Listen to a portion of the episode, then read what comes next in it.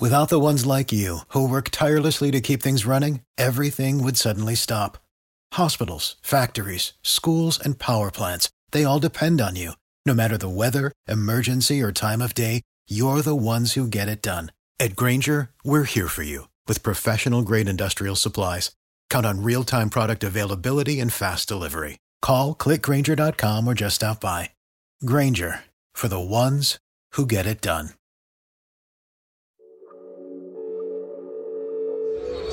Larry Hughes is going to pop out and get the ball. Jordan's going to rub his man off of Laettner and then cut down the center and gets a nice pass from Larry Hughes.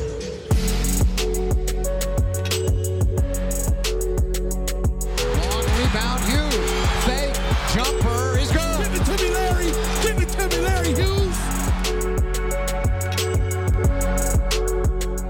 The NFL season is in full swing. You might not be at the game this year, but you can still be in on the action at Bet Online. Last week, I mentioned that maybe the Steelers running the table was a possibility to bet on. Well, the Washington football team took care of that in the past week, so there goes that one. But everything from game spreads and totals to team, player, and coaching props, Bet Online gives you more options to wager than any place online.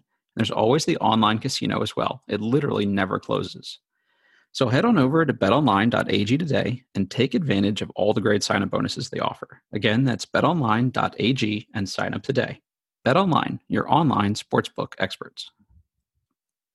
On today's episode of Believe in Wizards, we're going to be joined by Michael Lee of the Washington Post. From 05 to 2015, he covered both the Wizards and the NBA as a whole, so we can provide really good perspective on on you know the multiple eras of of Wizards uh, guards we've had over the couple years. He actually covered Larry his last year in DC, so get some good stories here uh, about Wall and how that parallels with Gilbert Arenas and and what we can get you know expect from Westbrook. So uh, really appreciate his time. Again, he's back with the Washington Post as a member of the sports enterprise team. So his coverage will focus on race, gender, diversity, and the broader role that sports play in, in shaping and reflecting our society. So, really interesting conversation. We're happy to have him.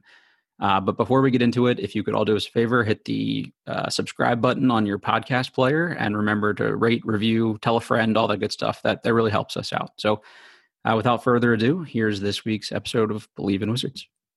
All right, welcome into this week's Believe in Wizards. As promised, today we are joined by Michael Lee of the Washington Post. So, uh, thanks for making time for us. Hey, thanks for having me. Uh, as I understand it, you uh, you covered my partner here uh, during during yeah. his last year in DC. Uh, right out of the gate here, any good Larry stories for us? Yeah, I mean, actually, Larry was uh that that, that was the most fun team that I covered um, in my entire time in the NBA, and uh, you know, just from from a beat perspective because uh, I don't think anybody expected much of that team or knew what to expect. You knew they had talent, um, but I don't think everybody knew how good Gilbert was.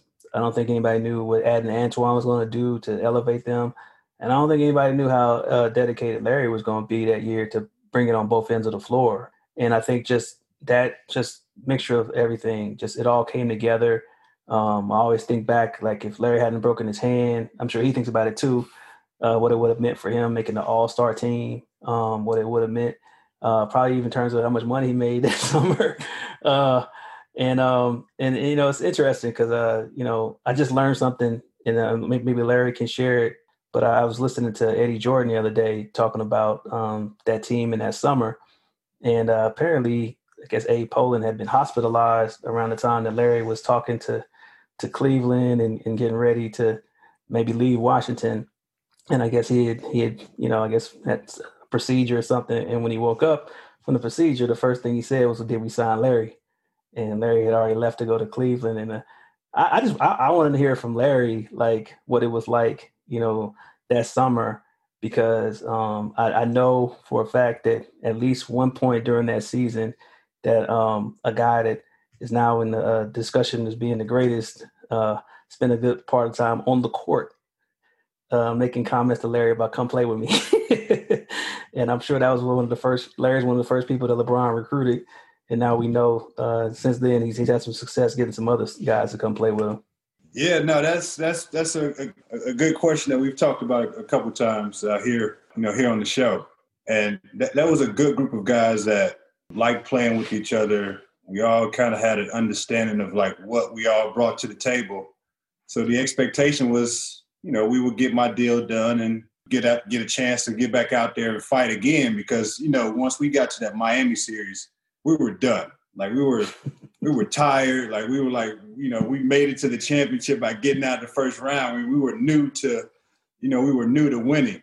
So we we definitely thought that we would get a chance to to roll it back, man. And this um, we went to Miami. Had the you know when the free agency thing started, we were in Miami.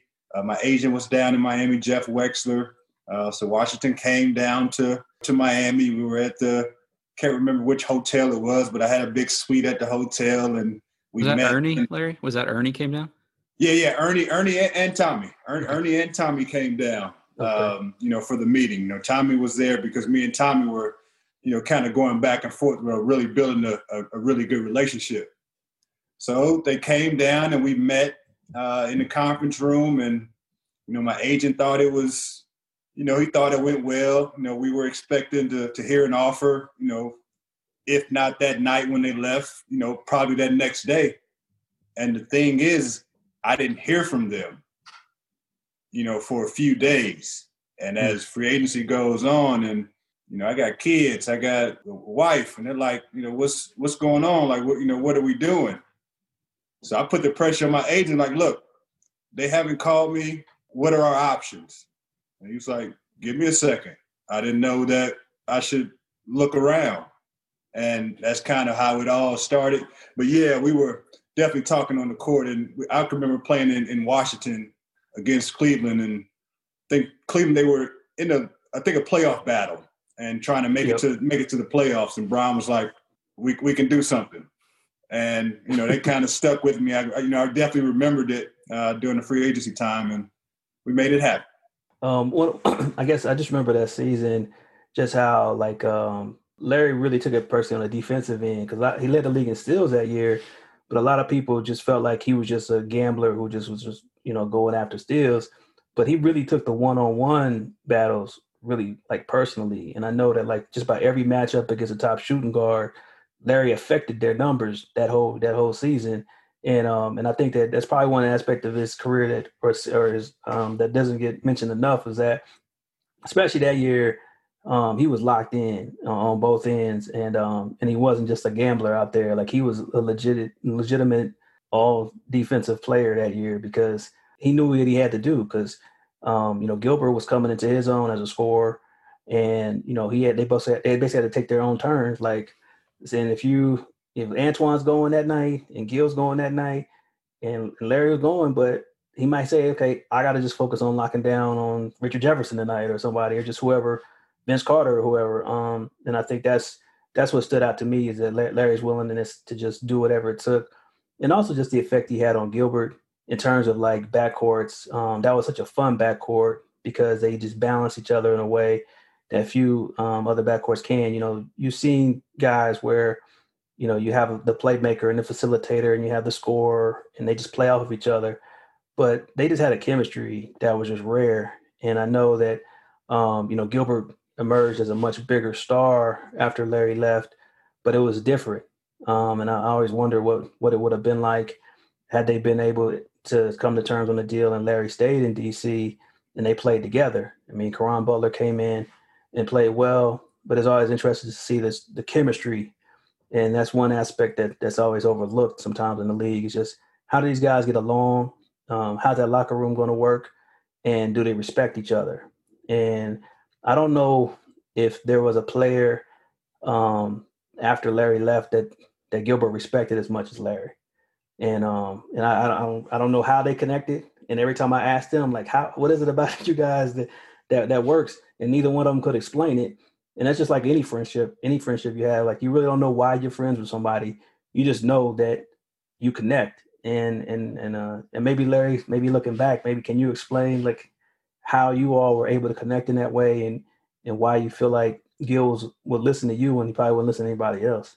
Well, I, I think it came from or comes from our, our early days in, in Golden State when he first got drafted. When he first got drafted, I was the guy that you know, the equipment manager called or got in contact with and said, "Man, you, you need to you need to talk to this guy." but but when he first got drafted, man, I I basically made sure that he ate, he had somewhere to stay, You know what I mean? So mm-hmm. with with all of that, that was building that relationship of knowing that he has somebody that he can depend on, somebody he can rely on. Aside from basketball, aside from basketball, and we would talk about making sure that you know he was in a good space as far as to how he how hard he need, needed to work to get on the court. You know what his goals are, what he was actually trying to do. Because Jay was a wild boy. you know, from the time he came in to the time we got you know reconnected in Washington, that that was him but he knew with me that we had a, a, deeper connection of, all right, I know you wild, but when it's time to, to really lock in and to try to accomplish a goal, he knew that, you know, I would tell him the right, you know, the right stuff. Yeah, I remember when he was at Golden State, Gilbert would do all sorts of crazy things like lick lick the powder off of the donuts and put like uh like talcum powder or whatever on and, and replace it. And he did all sorts of crazy pranks and things that everybody had these everybody had a Gil story about getting pranked or something stupid that he did that you're like, come on, man. Did, did he never tried any of that with you, did he? He, he would never do it with me. Because he just knew like we like we had that deeper connection. Like like that doesn't fly with him. Like that's that's not gonna fly.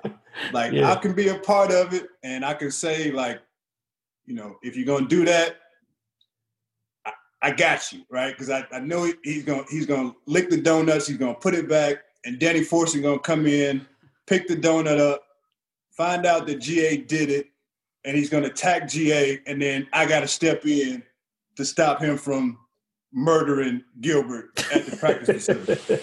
so that was our relationship. It's like, all right, I know you did this. I let the people get on them, and then once they get on them too much, then I step in and help him out and get him out of trouble. And that's that's our relationship. Yeah, and I also remember that that playoff series against Chicago and um and how you guys got smoked those first two games and everybody was thinking that you all were going to get swept.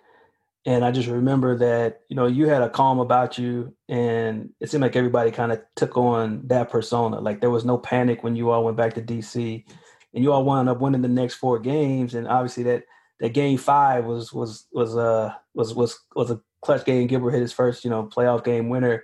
But like that that meltdown where you guys like Jannero Pargo, I think hit like four threes or something like in the last like two minutes or something crazy.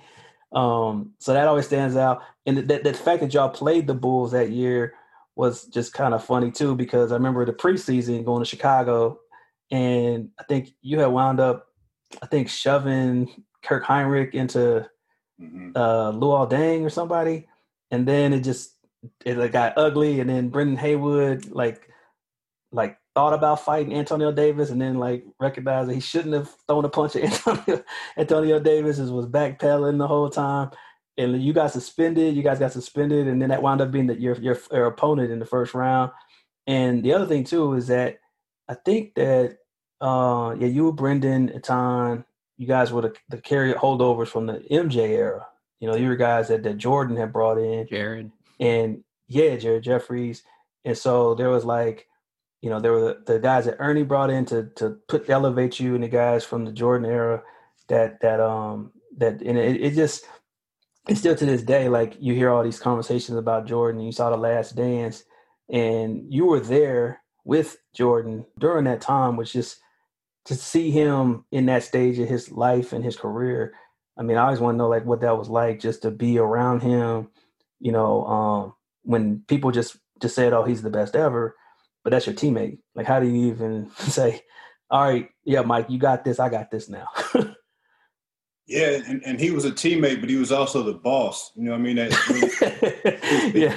He was signing the guys, you know, then play with the guys, so and then get on them and, and practice.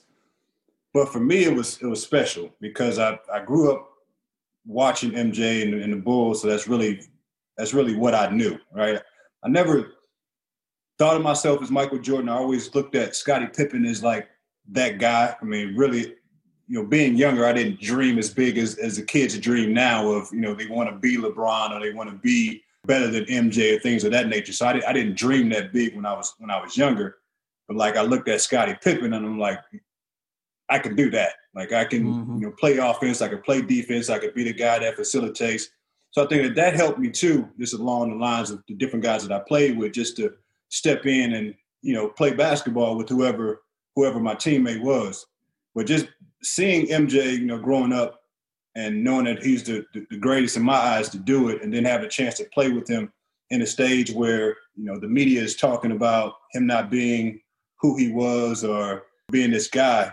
For me, it was just about watching him, you know, how he carried himself, and that's really what I took from it. Is a lot of things you, you can be great on the basketball court, but it's like it's like everything that goes into that pot that makes you like, you know, like you glow. And he has like that, you know, that glow. It's like how he talked to people, uh, how they gravitate towards him, you know, in the locker room as far as the media conversations, you know, the time and the cadence in which he he, you know, he goes into the training room, he goes out into the, you know, to the court, um, and just that routine that he's built over the years that didn't change. Like the intensity of you know how he did things, you know how he worked out, what time he got up in the morning, like those things changed, but the the, the structure of what he did didn't change. So I was I was able to see that what made him who he is, or things that I watched, you know, growing up, what made him who he was. I was I was still able to see those things, so it was, it was special for me.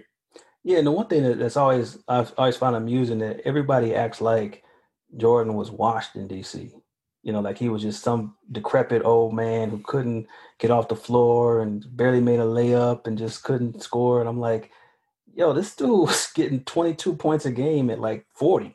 Like, like that's hard to do as a shooting guard. You know, like usually you see big men out there, you know, um, you know, that play into their 40s and they, they get big numbers. But for a guard to still be that effective, to still have 50 point games, to pin Ron Mercer stuff against the glass, you know, like that is to me that is one aspect of his legacy that that is diminished in a way that it should actually be enhanced because he's running he's 40 years old running against 22 year olds and 25 year olds and still holding his own. And i know that it was probably tough for some of the younger guys on that team to like have to just let him do his thing when he wasn't like mike when he wasn't you know the the legend legendary mike level but he just set the bar so high that anything short of that was just going to be a disappointment. And obviously, his injuries and his age was kept him from leading the team to the playoffs. But I, I always feel like you know people just they are saying, "Oh, that's this he's looking like MJ with the Wizards." I'm like, that means he's looking pretty good to me. I mean, if you actually know what he did when he was there, and I, I think that's one of the more um, disappointing things about when people discuss it. I think a lot of this has to do with the fact that Abe Pollin dismissed him in such a way that he doesn't even recognize that part of his career but it actually wasn't that bad. In, in my opinion, I mean, just to to have that opportunity, I definitely felt, you know, it, it, I, it was it was a blessing for me because again, like we were signed. You know, he was signed with you know David Falk was his agent, uh, Jeff Wexler, David Falk. Uh, that's who I signed under. You know, with oh, yeah. So it was all a part of like, you know, just like that little story of everything that went, and then get a chance to get on the court with him and be in the locker room with him. Like, I can tell that story to you know to my kids and tell that story to, to their kids. So that's the kind of stuff that, that travels, um, you know, through basketball. One of the things that you guys said on a minute ago, I just want to touch on before we before we keep going for a second here that I thought was interesting. You know, Larry, we've had all your teammates on, and they've talked about how you were sort of that calming influence on Gilbert, and the parallels aren't the exact same here, but you know, between the the gun stuff and some of the pranks, and then you've got Wall, John Wall, with some of the you know the gang stuff and maybe not being in the best shape after signing the supermax. Like gilbert had you to kind of steady the ship for a while. I'm curious what you guys think about did, did wall ever have somebody like that? Eventually he had beal but he sort of kind of big brothered beal so it wasn't really the same. You know i don't i'm not looking up to anybody and i'm curious if you think that guy's that kind of hurt wall from a, a work at maybe a work ethic standpoint or a competitive standpoint or, or anything like that you know, I think the problems with John started um, right after he was able to get the Supermax. Um, I think up until then, there's nothing you could ever question about his dedication to the game. And I think one of the other issues is that the way he was introduced to Washington was more unique and probably more problematic than any other number one pick. Because I remember, you know, the day after he was drafted, they had a police escort drive him from the airport to the Verizon Center they had a red carpet display. They had balloons. They had a marching band. They had people standing outside the uh, the stadium and like or the arena. And like Ted Leonsis greets him as he gets out of the limo and says, "This is how we roll in DC." And like they had this huge press conference in the in the in the gym on the court. And so like it's like a lot of pressure. This is guy's 19. He's just out of college, you know, one year out of school. And yeah, he's a phenomenal athlete, but he hadn't played an NBA game yet. And they're basically announcing everybody, this is our future. You know, he's our he's anointed, you know, from the jump. LeBron didn't get that kind of introduction in Cleveland, and we know kind of hype he entered the league with. And so they really gave him this sense of like, well, man, I must be the king of the world. This I'm being introduced like I'm royalty, so I am the king.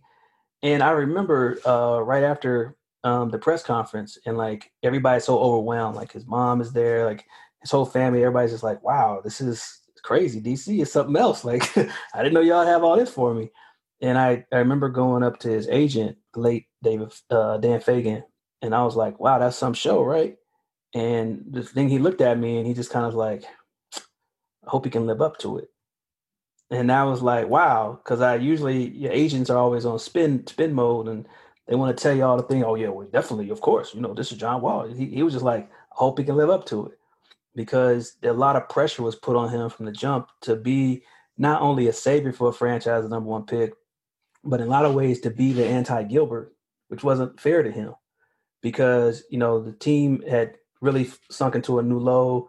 Obviously, um, the relationship with Arenas had soured to the point where it was only a matter of time before he got dealt. And to put all this pressure on a 19 year old kid to sort of clean the slate and start this new era, John was under a lot. And I, I thought he handled himself really well. He came into a situation where he had a lot of teammates, um, you know, Andray Blatche, Nick Young, JaVale McGee, a lot of guys who didn't have the most stellar reputation as being professional, but also they did some really silly things on the court that made you scratch your head or laugh, just straight out laugh. Like I remember, uh, you know, even before John showed up, like one of like JaVale's rookie year, he tried to dunk from the free throw line during a game. and like, like you don't do that. Like you don't try to do that. Like even if you have the athleticism, the capability of doing it, you don't do that as a rookie. Like you're not trying to like make. I think it was a game they were losing too. They were getting blown up by 25 points there in Sacramento, and he and they tried to do that. And so that, that that's that's the kind of situation that John came in. You know, four years later, his third year, he was he was really ready to, to take that team to the playoffs, but he had a knee injury, missed half the year, came back, and they had like a really encouraging finish. And then they made the playoffs, and then they in 2014 they played an Indiana Pacers team that if David David West doesn't come out and just completely bust them in Game Six, they probably can upset uh, the number one seed in the um, in the Indiana Pacers, who that that during that point they were really struggling because Roy Hibbert didn't know he just forgot how to play basketball, and they wound up getting smoked by the the Heat in the next the next round. But the the Wizards were right there; they just weren't ready. You know, they just they, this was the first time in the postseason. Their two best players were John and Brad, and it was their playoff debut, so they weren't ready to make that leap. The next year, against the Hawks. They played a 60 win Atlanta Hawks team. They were right there. They were ready to like beat them. John broke his hand. He missed three games during that series and they lost in six. If John's healthy, they beat the Hawks and they get the they get the Cavs in, in the in the conference finals. It wasn't it wasn't to be. And then they took a step back that year because they wanted to chase Kevin Durant and they didn't spend any money. And that's the one issue I always have with the Wizards is that when John and Brad proved themselves as being guys who are capable of playing big time in in you know biggest moments, step up and really just be hoopers that you can depend on, who are going to play play their hearts out, especially when the lights get brighter. You got to do whatever you can to make that team better right now. You can't wait. And I always felt that the summer of 2015, they need to do something really bold to to uh, make their team better and try to really because there was an opening there you know, obviously LeBron was going to run the East. He was running the East, but there was a chance for them to really push them, and they didn't. They sat on their hands, sat on their money. They missed the playoffs next year, thinking they were going to make a run at KD. Toronto made it to the conference finals that year. The same Toronto that they swept the year before. You know, so imagine that the team you swept goes to the conference finals the next year and you miss the playoffs. That means you didn't do what you should have done when you had the talent to really make a jump. And then they took then they wound up going to the conference semis again and played Boston Celtics 2017. And Isaiah Thomas just went off. Like that was the last great basketball Isaiah Thomas was going to play because his hip, you know, gave out right after that series. And so they were right there. And right after that, John makes All NBA um, for the first time, qualifies for the Supermax, and he signs it. And at that point, he's a four-time All Star. He's you know, one of the best point guards in the game, and he's feeling himself a bit. We're just giving that super max. He shows up in training camp that next fall. He's not in the best shape. It's hard to work yourself into shape, you know, when the season gets started. He got hurt. And then when he got hurt, the team actually found a way to win without him, which was weird. And there was all these talk about everybody eats. Brad made a comment, everybody eats now. And it was like, well, now we find a way to win without him. And that hurt John to actually see that happening, to see them having some, not, they weren't successful. They were like a 500 team without him, but they weren't, they didn't fall apart without him. Mm-hmm. And when he came back, the chemistry was off. They wound up making to the playoffs that year, but they lost to Toronto, a Toronto team that wound up winning the championship the following year. so again, I'm saying this like the, the, the Wizards had done everything right in trying to get help for this team and not just saying, well, we're just gonna let John and Brad take us there. Um, I think that everything would have wound up better in his career. He might still be in Washington, but the, the, the parallels between this John and Brad situation and what happened in Washington to me is very similar because Gilbert got hurt in uh, in 2007, and he wound up essentially missing two seasons because of that. When he came back, Caron Butler had emerged as you know an All Star player, and he was somebody that him and Antoine were going to be the guys. And but when Gilbert came back, he was like, "Well, I was the man before you know Caron got here, so I'm the man now." And Caron was like, "Well, look what I did while you were gone. Like, give me my respect." And it never really the chemistry was off. And so I think with John and Brad, they like each other. They had a better kind of personal relationship than maybe Caron and Gil did. But I think that it was going to be tough for Brad to kind of say, I'm going to be the little brother again after I just averaged 30 and six. and, you know, really could should have made all NBA and I've already you know been an all star, and the team is kind of behind me now. They kind of like the energy I bring, and they feel like they want to build around me now. And I think that if they had brought John back, it, it would have been off a little bit on the court because John would have not only been trying to reestablish himself and in you know coming off a major Achilles injury, but he also would have been trying to establish himself in that locker room as being the leader of that organization when John when Brad had done that in his absence. So when you look at that, I, I, I guess you kind of can applaud the Wizards for making the move now before it actually had the potential to turn into something they didn't want to be, where John and Brad are back together and it just doesn't work out. Now, on the, flip side of that, I think that as Wizards fans, it's probably tough to be without your main guy for two years and to be told everything will be okay when he gets back and be patient with us as we try to develop these young guys because when John gets back, we'll be okay. And then all of a sudden, once the, the moment of truth arrives, two weeks before John gets back on the court, you trade him. And so the fans never got to say goodbye. Now, um, you know, obviously with a pandemic and everything else makes everything weird in 2020. But I think that, you know, fans were just, they never got that chance to really just say, thank you, John, because he was not just somebody who just played for the Wizards. You know, he was somebody who really represented and embodied DC. You know, he's he's from Raleigh, North Carolina, but he his personality, his swag, his flamboyance, his just kind of everything that he brought, he represented DC, and he would hang out at the clubs, and he would, you know, you know, do community work in Southeast, and he would, you know, be in the hood and, and be with the people and they got behind him in a way that they don't get behind a lot of players. You know, a lot of guys play in a city and it's cool to be there. John played in a city and repped it as hard as he could. And um and but before he left, he really embodied it. So it was a, just a unique situation.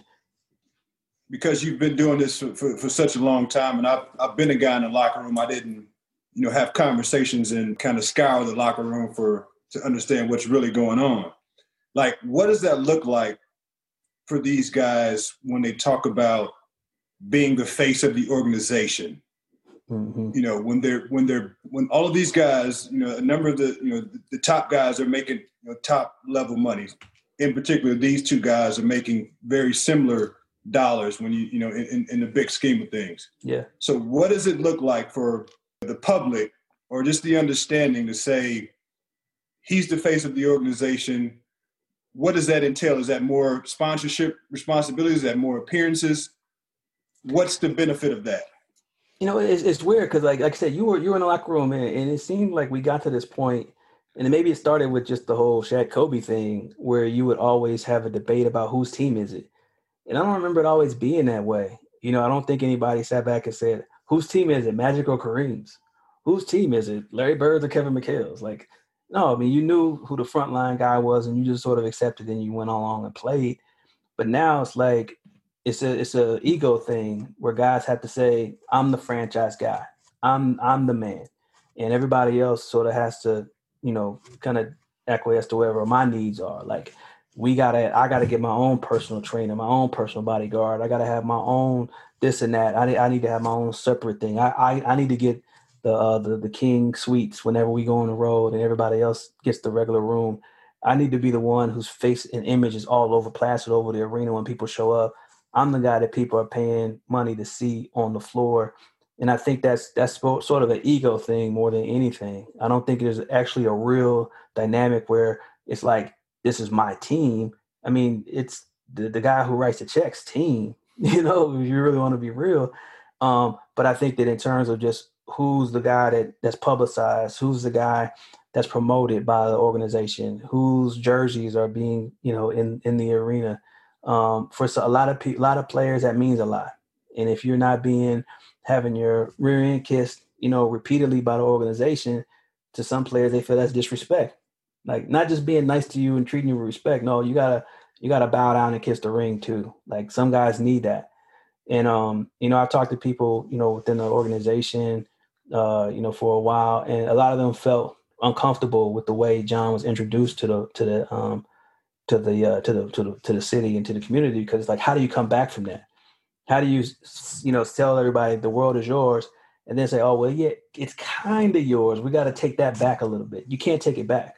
Once you open it up to somebody and make them feel like they are not just special but like they are your savior in, in a lot of sense for your franchise, then you sort of put them in a place where they feel like they can't do any wrong. You know, and I think that Washington's a unique situation because there's a franchise that hasn't had a lot of history of success. They haven't won a lot of playoff series, haven't won a lot of games. And so when you have a guy who is a star, you don't want to blow it. You don't want to have him, you know, publicly embarrassing you by demanding a trade and asking out and making the organization look like a failure because they couldn't get it done with you. And I think Washington really did everything it could to make John happy the moment that he was up for his rookie extension, they gave it to him. And he got criticized for it because he hadn't made the playoffs. They hadn't made an all star team. They gave it to him full $86 million, no opt outs, none of that, everything. Here it is. Take it and see where you take us. And John played great basketball under that contract. You know, um, he outplayed that contract. Um, you know, with the with the way he was able to, you know, win three playoff series and, and do other things. Um, but then the minute he was available for the supermax, they gave it to him. And a lot of people say that you know that that changed him in, in some ways. They took the edge off. You know. Well, well money can change you. Like, money can change you, and it is it is fact. It is not fiction. Like money, money can change you. It, it had it'll have you operating, you know, differently than than what you would normally operate. Right? It's it's being yeah. humble, hungry, and smart, and being hungry, humble, and smart for the entire time through it's like we don't we're not born with that. Like this that's something that we learn. So I've learned over time that you know to be hungry, humble, and smart, that's gonna keep you in the right space. Because I don't know yeah. if you guys were listening at you know the John Wall's press conference in Houston, and at the end of his his his comment, he said, I guess this is what the organization wanted. So he's feeling shoved out, you know, of that situation for mm-hmm. whatever reason whether it's Brad being put in the forefront or whether it's just, I mean, at the sign of the times. I mean, you're going to transition to different players just because of the age deal, but yeah, he's definitely I, feeling something there. Well, I think I think what pushed him over the edge one was that his name was floated around being traded. That never happened. There never was like an actual conversation to actually trade him. And then uh, Tommy Sheppard made it publicly that they were building around Brad. He didn't say we are building about Brad and John. He said, We're building around Brad. And I think for John, it was like, Oh, if that's your guy, then I'm not your guy anymore.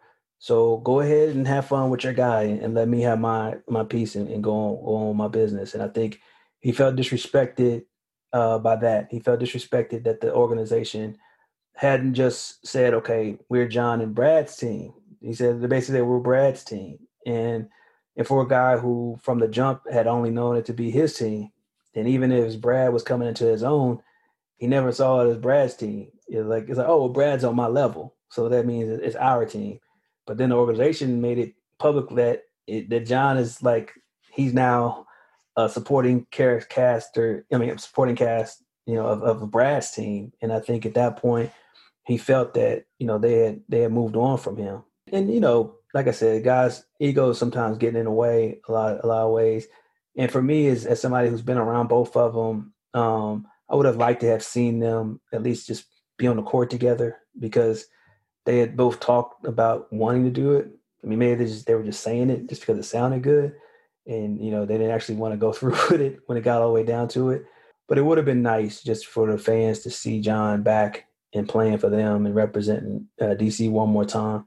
But I think the relationship had sort of soured, and and if we're being frank here, uh, personally, I believe that the Wizards should have just hit the reset button altogether, because you know this John Wall era was a ten year period, and they their ceiling was a second round and so you add Russell Westbrook to the mix, and that's great. He's a he's a phenomenal player. You know, former MVP, first ballot Hall of Famer.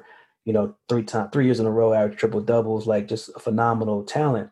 But what's your ceiling as an organization? Is it just where right where it was, or now you are you a first round exit team? Because the East is a lot better. And if you're Bradley Beal, what do you want out of this? Do you want to be the man on a team that doesn't win anything, or do you want to win something do you want to win?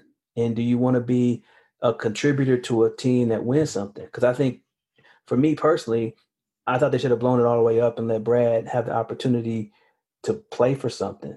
Because what's a playoff appearance for Bradley Beal? Like, how far? What's that going to do for him? He's already had four of them. You know, if he gets five or six more playoff appearances, what does that do? If he gets a chance to really get to the conference finals and show people how good he is, and let that kind of stay in their brains, what's that going to do for him in terms of he'll never get overlooked for all NBA again if he's on a, if he's actually in a in a postseason run and, and getting buckets, you know, in games that matter, and his reputation is a lot better. Now, I like guys playing their careers that can in one place, but not only a select few are fortunate enough to stay in one place for a long time and win championships in that place. You know, Steph Curry's probably gonna wind up retiring a Warrior, but after him, who else? I mean, who else is going to stay with their the same organization and win in one place? So um, how do um, you blow it up though if you have all that money committed to Wall, and the only way you probably could have gotten rid of him is for like a Westbrook trade, or to take on some bad contracts, or to send him out with picks attached? Well, I felt like last year that they had opportunity to move Brad, and the minute they moved Brad, then it becomes a thing about trying to find the right trade partner for John, and then you sort of lower the expectations for the organization and you sort of you you allow John to just basically spend that time where Brad's going, just boost his his value, you know, um, and, and try to get his numbers up so that when you can find somebody that maybe you can take him on. I think if you look at what Sam Presti did, you know, people are like, once Paul George got out of there, it's like, well, how are they gonna move Russell Westbrook? And then they traded it for Chris Paul. And then it's like, well, man, you know, what's gonna happen with Chris Paul? They traded him for, you know, all these draft picks. And so, you know, if, if you just have a vision about what you want to do as an organization, there is a way to get it done. And it's been proven. Um, there's no contract that can't be moved. We, we talk about it all the time. You know, I say, you know, there's there's every you know, so everybody can get traded, and if there's a will, they will get traded. And I think that's that's one of the things. I don't I don't know what you necessarily get back in return for John, especially since he hadn't played in two years. The best you probably could have done is just Russell Westbrook deal. But I think when it comes to Brad, you could have really gotten anything you wanted. And and in terms of picks, in terms of future prospects, you could have just basically uh, just called around the league and said, "What can we get him?"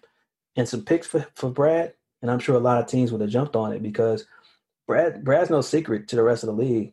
Everybody knows that he's the goods. That you put him on the floor, he's good for 30. Like that is hard to do. I mean, you talk about elite scores. A 20 point score is a really good score. A 25 score, 25 point score is a great score. A 30 point score is an elite score. You are in select company. you're up there with MJ and Kobe and Rick Barry and um, you know James Harden. Like when you get above 30 KD, you're you're in that elite scorer department. Brad's an elite scorer now, and so they could have gotten anything for him. Building around him, I don't necessarily think is bad, just from a sense of, you know, you can you can keep the fans around and say, hey, we got a playoff team. But I just think for organizations like the Wizards, Bullets, whatever, who haven't been to the finals since 1979, once you've kind of reached this this part where you're stuck, um, and just being sort of a Midland franchise, it's okay. I think to hit the reboot. It's okay to start over because your ceiling isn't high as it is, and and what and what are you holding on for? Um, once you decide that you are done with John, um, I think you should just go ahead and say, let's see what we can do and see what else we can do moving forward in the future. It's 2020 now. You know, we're moving into a new decade. And if you're still holding on to what was in the past decade, you might be stuck there. So, so we don't have a magical, magical championship run with with Wes, uh, with with Russ coming into the coming into the fold. Now, there's no no well, magical. Let's let's see. let's see. I don't think Milwaukee's gonna let it happen. I don't think Brooklyn's gonna let it happen. I don't think Philly's gonna let it happen. Miami ain't, ain't gonna let it happen. Indiana. You look at all these teams. Boston. Sorry, how do they leave them out? You know, there's six teams that's name on the top of my head that are all really good and all better than the Wizards right now. And it, the only thing I can say about the Wizards and about this season is that on paper we can do whatever we want. This season is going to be one of the more unique seasons that we've ever encountered in the NBA, and it's not like the bubble. It's going to be a much greater challenge because of the coronavirus, and all these guys are going to be traveling. They're going to be playing back-to-back games. We've seen the problems that you've had in the NFL just trying to get 16 games off. You saw in baseball they had a 60 game season. A lot of guys had to opt out because every time they went on a road trip, like four guys would get coronavirus and they had to push off these games and play double headers. They had to do a lot of things creatively to try to just get through a baseball season. Now you're trying to play a 72 game NBA season and asking guys to travel on the road, go to New York, go to Atlanta, go to Houston, go to Miami, go to LA, and stay in your hotel room so that we don't wind up with COVID cases. And I just have a very hard time seeing guys having that level of dedication. I think it's easy to do in a bubble when everybody's trapped in Disney World and they can't go anywhere and you got all these protocols. And if you step out of line, you get, you know, held out for 10 games or whatever, or 10 days and have to quarantine all that stuff. But now, like, it's real. Like it's going to be up to the players to really have to be committed and and making sure that they don't get out of line and do anything crazy. Don't have too many lemon pepper runs at, at Magic City, you know, because uh, they they free to they free to roam now, and so it, it it's going to be a challenge for teams to sort of that we expect to be good to just go through this season without having anything to knock them off course. Because even with all the vaccines that we're expecting to sort of help, it's going to be a challenge. And so that if you were talking about Magic, that might be the one opening that, that could help them, you know, in some ways. If they are able to stick to the stick to the rules and the protocols and they stay healthy through the whole year, who knows what happens, but I'm not optimistic that they'll be better than any of those six teams that I named. And then if you look at the other teams in the East, uh, Atlanta got better. Um, they had a great summer. So that's seven teams. Orlando was a playoff team last year. and they should be, you know, they still have Steve Clifford, who's a really good coach. Um, so the Wizards will be in that seven to ten mix. Um, you know, they'll be in that that play-in group. Um, at least I, that's where I see them as. I see them as, as a team in that play-in group, and they, they could get in there and, and have have some fun in the postseason. But um, I just I just don't see them really making a deep run. Larry, do you think it helps them to have Westbrook and Beal from from that standpoint because those are two guys that can almost carry you for a couple nights, but they're two guys that I don't expect to get COVID because they were in the club the night before or, things like that. Yeah, I think it's again, it's like you know who's going to be the, the, the, last man standing or the, the team that has the, the most viable bodies. And I don't, you know, you would like to have your wing, your small forward, be the the guy that you need to rely on. I mean, you're talking about relying on your point guard or your your, your two guard. Um, but yeah, I think that if you put those guys, you know, on any court to to say, I challenge you to come out on top, those guys are going to step up to to the challenge. And You know, there are a number of guys in the NBA that that won't. So, but you can count your your money on on those two guys. You know, really stepping up to the challenge. So I'm I'm excited to see it.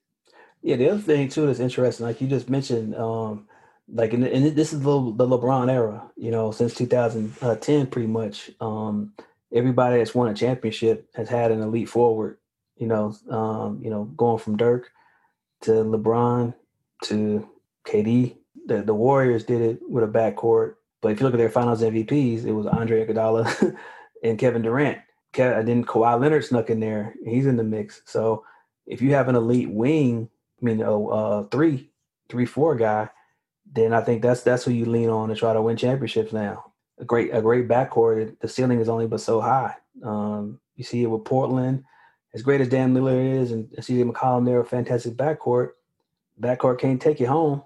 They can only get you maybe to the conference finals. Uh, the Warriors were the exception, but they they also had Draymond Green, who could play point forward and could do a lot of things on the defensive end that could elevate them. So unless you have that third piece that can really separate you, it's just hard to depend on two guys to get it done for you. It's if they're if they're backcourt guys. So we don't think Deni Avdija can be that guy. If you talk to him, he is that guy. he's pretty. He's not short on confidence, and uh, he's had some success in Israel. So uh, it'd be interesting to see what he does when he finally gets to play. Um, but he's a rookie too, so it's hard to expect a lot out of him. But he's definitely confident, you know. And, for, for me, it's the pace. Right for, for me, it's the pace. You know, especially a, obviously a, guy coming in uh, from overseas, but just you know the fact that, that he's a rookie uh, in the league, and it's just a different pace. So I mean, I'm not talking about you know it's going to be too fast for him. Uh, just how can he maneuver from the wing spot, you know, at that pace to to not only make a play for himself, but also create um, for his teammates, and that's that's what we need to see. Yeah, I mean, if you look at a guy like Luka, you talk about pace. I mean, that guy's in complete control out there on the court. Like you can't rough you can't ruffle him. Like he's gonna play the way he wants to play and move the way he wants to move. And you know, you can try to you know get in his head and you know call him names or whatever, but he's he's gonna still give you give you the goods, give you the business. Um, and so I think that that's important. He's not the most incredible athlete, but he does know how to control the game. So circling back to one thing here real quick, and, and I want to get both you guys to weigh in on this one a little bit.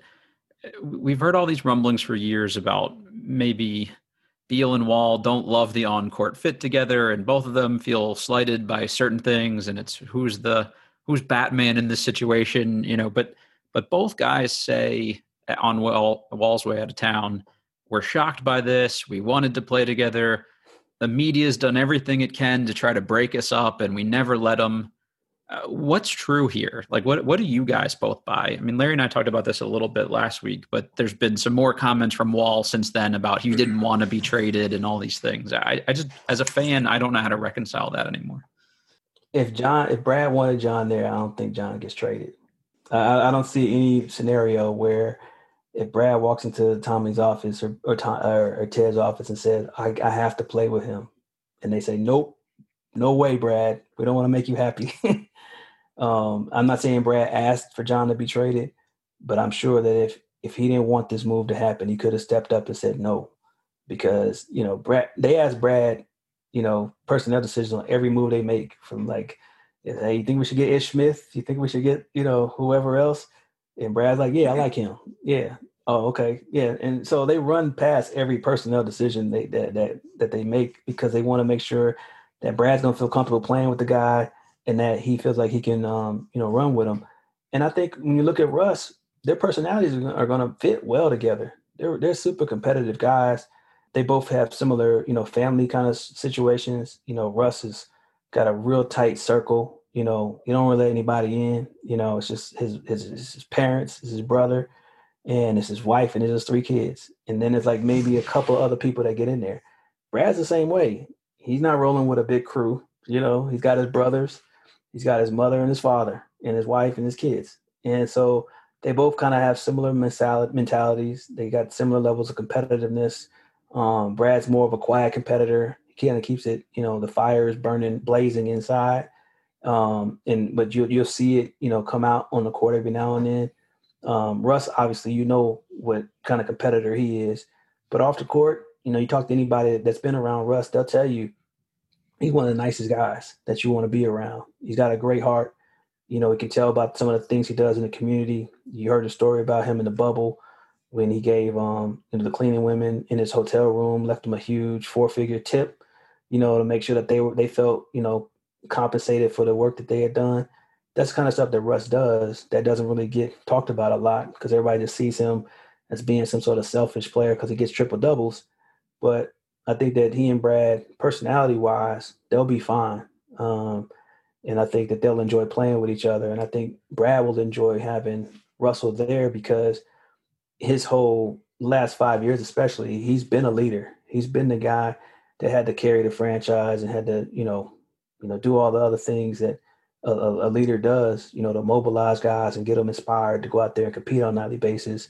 And taking that pressure off of Brad, who struggled a little bit in that regard last season, um, just allowing him to go out there and just play and just rock out, then you might see the best version of Brad. And that doesn't mean he's going to average 30 points a game, but you're just going to see a guy who's going to bring it on both ends of the floor because we know that last year it was tough for him to play on the defensive end because he had to carry so much weight offensively. But now with Russ's energy and knowing that Russ can go out there and get you a 30 point triple double, Brad won't have to always feel like, man, I got to come out here and get 50 tonight if we're going to have any chance to win this. He can take a step back and say, well, it's not my night, you know, so I can focus on, you know, guarding you know, uh, whoever Jaylen Brown tonight, and really making sure that he has a rough night, um, and and those type of things. I think that that that that's what's going to help Brad and elevate him in, in, a lot of ways for being with Russ. And, and I, I think that those guys like each other. I don't think that there's a, a beef, you know, with between Brad and, and John. Yeah, they um, they def- I think I think they they're I think friends wise they're they're they're they're really tight. I mean, they're brothers in in in every way. But you also know that, you know, you have friends, you have guys that you love. You don't necessarily want to like do business with them. And, and and that's cool. I think that that's the, the the part that we have to understand. And when we say like where there's smoke, there's fire. As far as to, you know, ego can play a, a huge role in the separation. Now, if they are able to separate who we are off the court because of the relationship that we built, as opposed to like whenever when we all step on the court, like our ego kicks in. Like some of us can control it, but some of us can't. So if it's a situation where John can't control his his ego as far as to who's going to be the leader of the team or whose face they're going to use on the opening nights, to, you know, uh, season ticket holders, you know, book. Yeah. I think that that can, you know, that can be compartmentalized into us being on the court and getting a, our job done, but us supporting each other off the court, whether it's in the community or being there for a family member, things that are, are really real, you know, once yeah. the game is over. But I can't stand you during the game. once we get home, it's all good. And I think that that's, you know, I think that that's kind of the, you know, the the boat that they fell into. Yeah, yeah, because I heard that like you know after um you know John lost his mother last year, that Brad was one of the guys that was right there with him, you know, trying to uplift him and keep his spirits up because it was tough, you know, because he had to deal with the injury and not having his mom around. And Brad was there, you know, they both had kids around the same age and around the same time in life. So they going through these these life experiences right around, you know, together. So the friendship I think is legit. I don't think that that's something that um people but I also don't think that they couldn't play with each other. I think that they could have played with each other but it was it was going to be a little tougher now that Brad has sort of established who he is in this league. And I, will I'll add to that. Um, when I was in Cleveland and I lost my brother, uh, my brother passed away, and uh, I flew back to St. Louis, and we were at the funeral, and all of my Cleveland teammates came to the came to the funeral. They they were all there, represented, supported me a thousand percent. And then when I walk out of the the service, I walk right into GA. Mm. I walk right into Gilbert. And for me, it was like, that's really what it's, you know, that's really what it's about. So you just, you know, talking about John's mother, uh, talking about how Brad was there to support, you know, our, you know, relationship, you know, within the Washington Wizards, you know, that those kind of things are, you can separate, right? I mean, when someone is there for you, you know, on a completely different emotional level, you know, than anything basketball related, it goes a long way.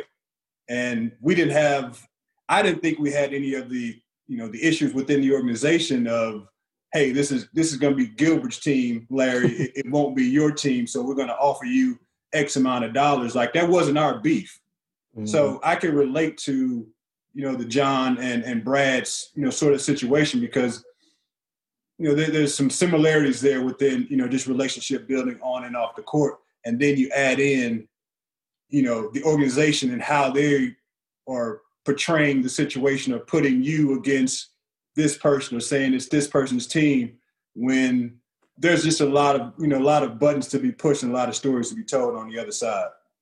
And Larry, when we had Gilbert on, he talked about, hey, if anybody had said anything to me about this, like I didn't know we, you know, I, I knew we made an offer to Larry, but no, nobody told me the the dollar amounts. If they'd have told me, I just said pay him more. Like, I mean, you know that speaks volumes about the dynamic that that you guys had and, and whether that did or didn't happen you know in this case uh, i'm not really sure well just quick on that i, I think that brad would have done the same thing mm-hmm. uh, brad is from a space of, of hungry humble and smart as well and if you know if, if, if they would have come to him and said well john has an issue with us saying that we're going to mold the team around you then i'm sure he could have found a way to alleviate that stress, you know, from, from, just from him speaking out about the team or the play. Or I know he was excited about John coming back, but guys don't always get that opportunity to speak up in a way that that's going to be powerful or make any sense. And I really don't think Brad has been able to to speak up in a basketball sense because every time the conversation is asked, it, it gets personal,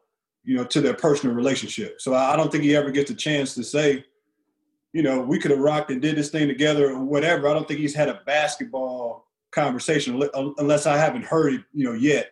I haven't heard him have the chance to just give a basketball explanation of what the issues were. Yeah, I mean, he, he said during media availability, "Hey, I'm not the GM. I didn't get you know consulted on on this final deal here." Uh, and I can't believe that they wouldn't have at least brought it up to him. But maybe you know the final pull the trigger moment, I, guess, would would be interesting one kind of last thing I wanted to hit with you guys is Tommy Sheppard's role in all this. Like, I can't help but think if he hadn't been here through the whole Gilbert experience, you know, maybe this plays out a little differently. I just, part of this to me is like maybe he wants to handle this thing differently than Ernie handled Gilbert, you know, waiting maybe a little too long to try to make a deal. Like, I see this as him trying to put his stamp on things and and differentiate himself from his predecessor because most of our fan base lumps them all together as as the protege.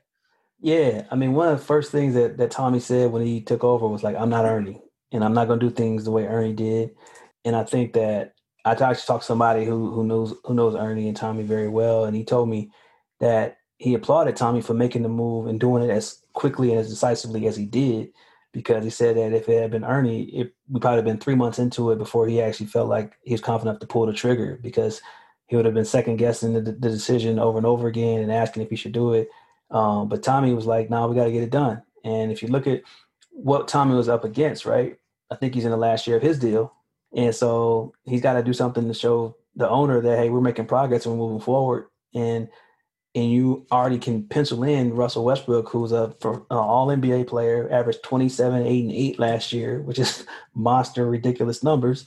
You pencil him in, you don't have to worry about him easing himself back in. You don't have to put him on minutes restrictions and try to get him to get his Achilles, you know, feeling comfortable. You don't have to worry about him regaining a rhythm with these new teammates he hasn't played with. You just got to do is going to go out there and play hard and compete. He's going to elevate you in the energy in the building you don't have to worry about any past, you know, residual frustrations that may have occurred from, you know, playing with other guys.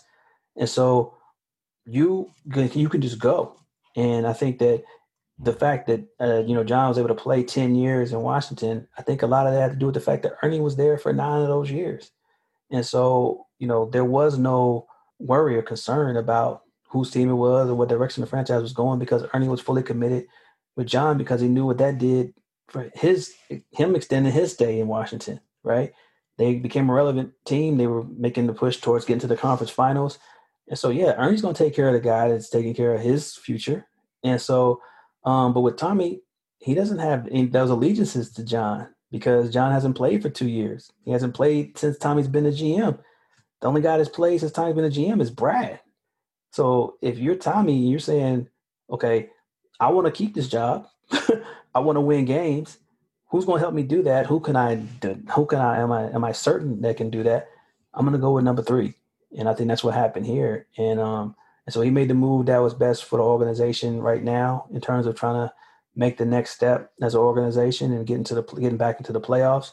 And um, he had to take the emotion out of it because I mean, even though you know he had to make the move, he, he he's known John as long too. I mean, he's he's he's he's been able to know what kind of you know person John is, what kind of heart he has, and just what he means to the city. Um, but he also had to figure out like right now we're moving in a different direction, and what what why do we need to hold on if we're not going in the same place as him? Yeah, and, and I think just the the ads of the ability to move contracts now. I mean, yeah, you know, you have conversation and there there's always mention of, of this guy can't be moved because of the contract, but we all know right now, because of all the money that's involved, that teams are able to move large contracts easier than ever. So with that, I mean, you can start to lay your plan out and get a you know vision of how you want things to look and targets that you have, and understanding that after we get out of the pandemic, hopefully that your salary caps, your, your numbers are, are level out or they'll go up. So you have the opportunity to do even more. Um, so there's just a, a, vision and a plan that you have to obviously have a vision and a plan in order to deviate from it and I think that this is one of the the deviations from you know starting you know without John this season because I think if, if all the rumblings weren't there from John's side that he would be there. I, I don't think that it would be a, a, sense of urgency to move him if he wasn't rumbling about getting out of there. So you know hopefully there's a, a plan that's in place to understand after we come out on the other side of this that they'll have an opportunity to build a team that's successful like Mike saying a team that Brad can feel comfortable with, you know, being involved with and, and going out and competing every night because you don't want him to get in a situation next year where he's been overlooked for so many of the top NBA awards and it's not due to, to anything that, that he's done. It's not matched up against his performance. That pulls a player back. I mean, that that that's going to frustrate the hell out of out of out of Brad if you know that sort of scenario happens again. And the only way you can fight that is, you know, putting a winning team on the court and then showing some vision and some direction. Do you expect more moves to follow here, guys? Uh, I mean, if we're going all in on Brad and it's the opposite of a rebuild, should should we be banking on some stuff prior to the trade deadline, or or what do you think? I I, I doubt it. I mean, I don't I don't see a, a potential move that they can make right now. Um, I think they kind of want to see what they have. Um, I think that Russ was the move. They wanted to have their backcourt, and now they got you know a future Hall of Famer in that slot. And so I think that they're they're they're moving forward. Um, I think the playoffs is the goal. I don't think that this is a team that says well, we got to win a championship right now. And so by the time the trade deadline hits, they're, they're paying this they're paying a lot of money. They're hoping that Davis Bertans can turn out to be something special. They're hoping that Rui, you know, takes the next step. They're hoping to see more out of Troy Brown and, and Thomas Bryant and a lot of their younger guys um, they, they can come in and sort of really be a, a solid team. You know, um, they, they, they, people forget they were the ninth seed last year. They went to the bubble in Orlando despite not having a whole lot of talent. And so when you add, you know, a Russell Westbrook to the fold and you have a leader now, um, I don't think they necessarily need to make it do a lot of do a lot of tweaking. They did the major tweaking. They did the biggest possible tweak you could do, you know, in moving John. And so now you have a team that's just ready to go. Um, you don't have to worry about any questions about any past drama or anything about relationships or anything like that. You can just go out there and play basketball. And I think in some ways it, it takes so much pressure away from Brad that he doesn't have to answer questions about John until they play the Rockets, right? And he doesn't have to answer questions uh, about like being a leader because Russ is going to be there to take that pressure off of him. And so I'm excited to see what Brad is going to bring to the table this year because um, the Wizards did do right by him, you know, in, in, in this in this situation. You know, if, if make it to the playoffs is what you want, and you you want to see us, you know, making moves and strides in that that that direction, we've done it. And then from there, you know, Russ will be getting older next year, and I think then you start trying to get some more pieces to take to make up to compensate for you know any uh, way in which he he deteriorates. Yeah, I mean, they, they did get a shot in the arm, right? I mean, John didn't play last year, so bringing Russ in, that's that's having another having another pick You know, they got uh, the number ninth pick that's coming in. It's you know he's he's expected to be pretty good. He expected to contribute um, as as a young guy. Uh, Hachi is coming back, who's learned a little bit more. Uh, you have a shooter in Bertans who's who's there. Uh, so essentially, it's it's a new team, but you're bringing in two fresh bodies that you expect to help, and you can look at them as a a new acquisition, or you can look at them as two new draft picks. I mean, however you want to look at them, uh, they're two new guys that are coming into the group to to make the team better. But for me, it's like they got to figure out on the defensive end, you know, what they're going to do. I mean, we're talking about guys that mm. you know we want to see what they're going to do on the offensive end, or see how they're going to affect, you know, the locker room, of course, and build the culture. But if you can't stop anybody, you know, or make it tough for people to score and just have them use the three ball as opposed to shooting the three and getting layups, then you know you're going to struggle all year. So that's the piece for me is to see what are we talking about on defense. I mean, what's the intensity like on defense? What's the intensity like about coverage and holding people accountable? All right, like what's that's that's the real basketball game. So that's what I'm interested to see. Really good stuff, guys. I think there's probably another two hours we could do on this. Uh, just uh, interesting stuff. At some point, I, I want to hear from both you guys, uh, maybe in a follow up conversation about the the whole Wall Harden situation. And I'm kind of angry at Harden because now I have to know about what a Lil Baby is. I didn't even know what that was prior to last week. I'm holding that one against him. But just just before we get out of here, what does sports enterprise team mean? What kind of content can people expect from you at the Washington Post, uh, and and why this particular switch to to come back to to the Post? Yeah, um, you know, obviously, you know, I worked at the Post from 04 to 2015, and uh, had a great time there. Um, had a great experience, you know, covering the Wizards and the NBA, and then left for Yahoo, and then went to the Athletic. I, I kind of was kind of itching for another challenge and something that can really um, I can write something that could either challenge people to think more, to think harder, and um, and they presented me the opportunity to write about you know race and gender and the role that sports plays in society, and it was just an exciting opportunity for me um, because I think one of the things that we noticed, especially in 2020, with all the things that happened with George Floyd and Breonna Taylor um, you saw the athlete activism, you know, in a way that you hadn't seen before. You know, having an opportunity to really tell the stories that aren't told often, and and kind of you know brush on dynamics that that you know we don't actually address. You know, my first story uh, with the Post was I interviewed Dave Roberts about being the first or first African American uh, to win the World Series since Cito Gaston in 1993. You know, that's 27 years and you know, I was I was fortunate enough to talk to Dusty Baker and and, and Ron Washington and Cito Gaston about just what it meant. And I talked to Dave Roberts and just and so when you think about representation and just what it means for people to see, you know, a black man in these positions and, and succeeding, and just what it can do to inspire. Um, those are kind of stories that I'll be chasing. You know, looking and um, examining, you know, the NBA and or other leagues and how they hire, you know, minorities and how they deal with them and situations that they encounter. And so it's just going to be a, a brand new role, uh, a lot of things that are going to be explored, the things that we haven't explored before, and it's new. It's a new challenge for me. You know, I felt like I had written so many NBA stories, and I, a lot of times I was telling the same story with just plugging in new names and different stats.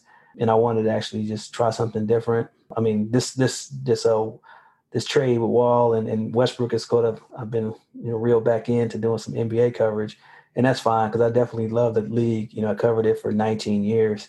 That's that's like a little more than half, a little less than half my life, but um, but it, it's, it's all I've known. So I'll, I'll, still be around the game, but I just won't be dealing with a lot of the, you know, daily drama that I, that I used to, and I'll be able to try to write stories that um dig a little deeper and, and tell more profound stories about the environments that players come out of the challenges that they face, um, situations they may encounter in college, you know, and just so I'm excited. Uh, I'm glad to be back at the post.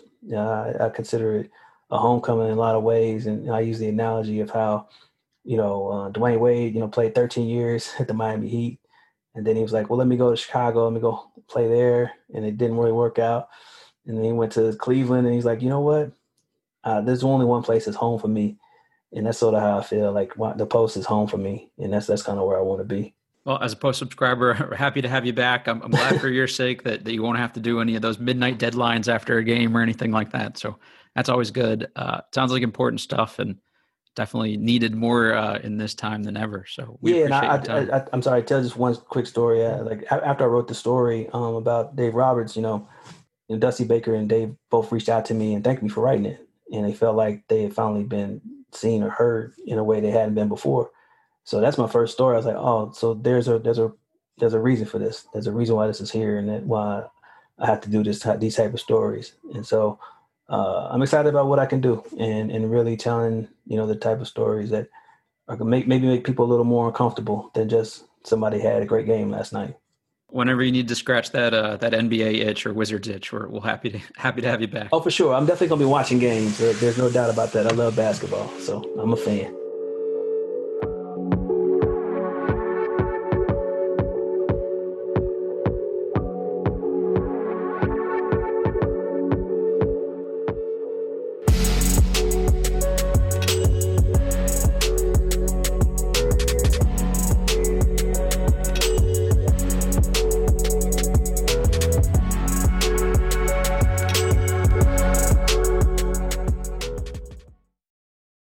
Ones who work hard to ensure their crew can always go the extra mile, and the ones who get in early so everyone can go home on time. There's Grainger, offering professional grade supplies backed by product experts so you can quickly and easily find what you need. Plus, you can count on access to a committed team ready to go the extra mile for you. Call, clickgrainger.com, or just stop by. Grainger, for the ones who get it done.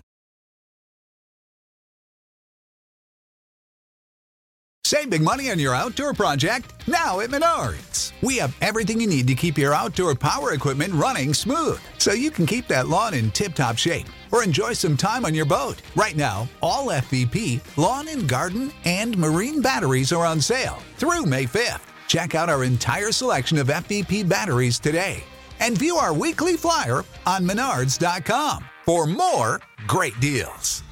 Save